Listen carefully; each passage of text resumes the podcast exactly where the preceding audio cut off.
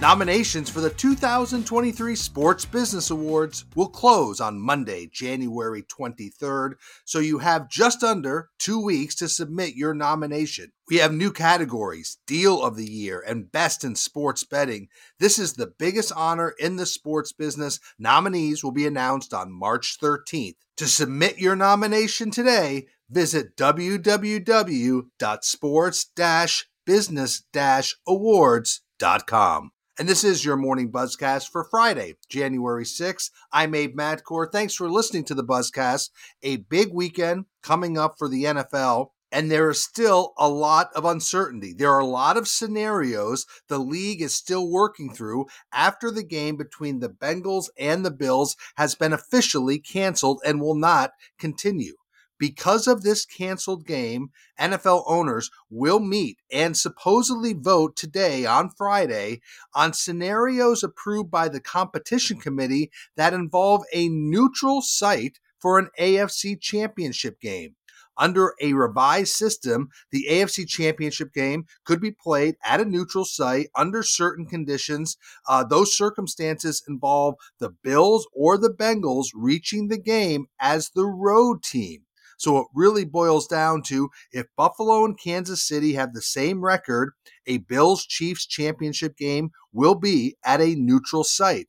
And any Bengals or Bills versus Chiefs championship game will also be at a neutral site. But for example, if the Buffalo Bills end up being the number one seed, they would host an AFC championship game. So there are a lot of scenarios. In an interesting side note, Bengals executive VP Katie Blackburn is on the competition committee. She, according to ESPN, urged the committee members to vote against this possible scenario and suggested the league use the usual standard of winning percentages to determine home field. She also argued that the process for any rule changes should be done in the offseason and not during the season but NFL owners will meet today on Friday. They will likely vote and likely have to approve some of these scenarios because the league needs some clarity. So, a lot of very difficult and very political decisions left to be made when it comes to the AFC. Meanwhile, CNN is reporting the NFL is working on plans to recognize Damar Hamlin ahead of every game this upcoming weekend. Now, the plans on how they will recognize Hamlin have not yet been finalized. We haven't heard a lot of talk about the possible sale of the Anaheim Angels, but it's now starting to heat up as Golden State Warriors owner Joe Lacob confirmed to the LA Times that he is exploring a possible purchase of the team. He has long been interested in MLB team ownership. We know that he's a very successful NBA owner. He sees great possibilities with the Angels, and he is very bullish on the LA marketplace. Remember, the Phoenix Suns went for a record $4 billion. The Angels are expected to sell for at least 2.5 billion, which would be a record price for a Major League Baseball team. I still think that number is low, honestly. But remember, you have competition. You also have the Nationals for sale as well. So there are believed to be at least six parties considering a bid for the Anaheim Angels. They're reviewing the team's financial data, and bidding is expected to start in February. So the sale of the Anaheim Angels starting to heat up keep your eye on the WWE because there could be some major changes coming in the wake of Vince McMahon's unretirement and his plan to return to the WWE and lead a sale of that business.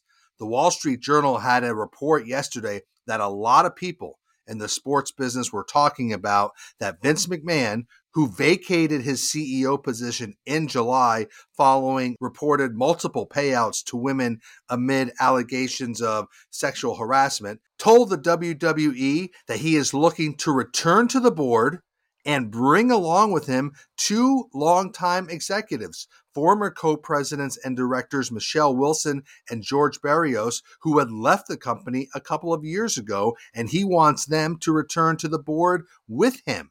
Now, that doesn't mean it will happen, because the moves would require three existing members of the board to vacate their seats, and the board has really rebuffed any attempt from McMahon to return to the company. But he does retain the majority of the voting power. So again, it's complicated. But Vince McMahon wants to return and expedite a sale of the WWE before the WWE's media rights deals end in 2024. He believes those rights will be highly valuable in any potential sale.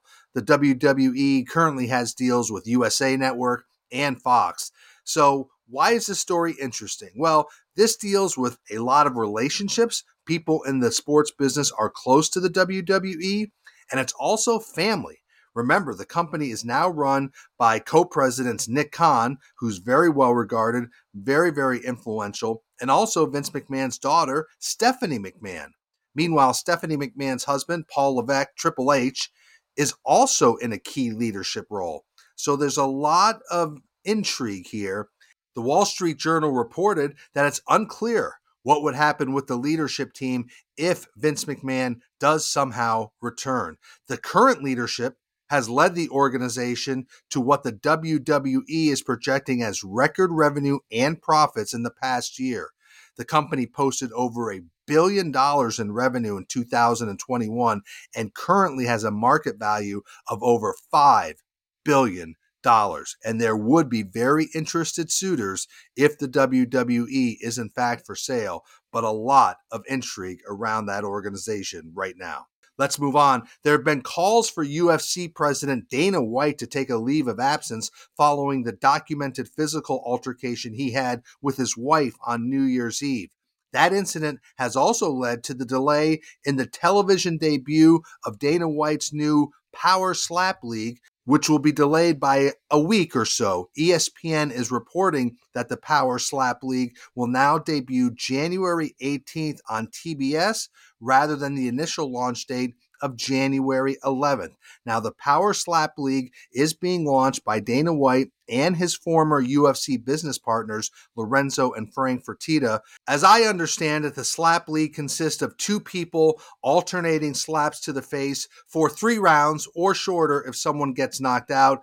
It is a sanction in Nevada, uh, but certainly the timing of the launch of Dana White's Slap League is not ideal in the aftermath of his incident, which he has apologized for, but will continue to monitor the launch of Dana White's new league in the days ahead. Finally, let's end the buzzcast around people. Another blow to the executive ranks of LIV Golf. Matt Goodman, who became president of franchises for LIV Golf in May, is no longer with the golf organization, and this marks the second departure of a senior executive in less than a month for LIV Golf, which is really at a critical stage as it prepares for its second season of competition just next month. Remember, in December, Atul Khosla stepped down from his role as chief operating officer. Both executives, Khosla and Goodman, were viewed as key figures for LIV Golf because LIV Golf is looking to bolster its business model and they're looking at just traditional ways of generating revenue, specifically around franchises. And Goodman was leading that strategy about developing franchise policies, revenue, branding, and other efforts. So Goodman's departure comes as LIV Golf is preparing to begin an expanded 14 event schedule with its first event starting next month, February 24th in Mexico. So another senior leader departing LIV Golf. And that is your morning buzzcast for Friday, January 6th. I'm Abe Madkour. Thanks for listening to the Buzzcast as always. Thanks for spreading the word on the Buzzcast. Stay healthy, be good to each other. Have a great weekend. I'll talk to you on Monday.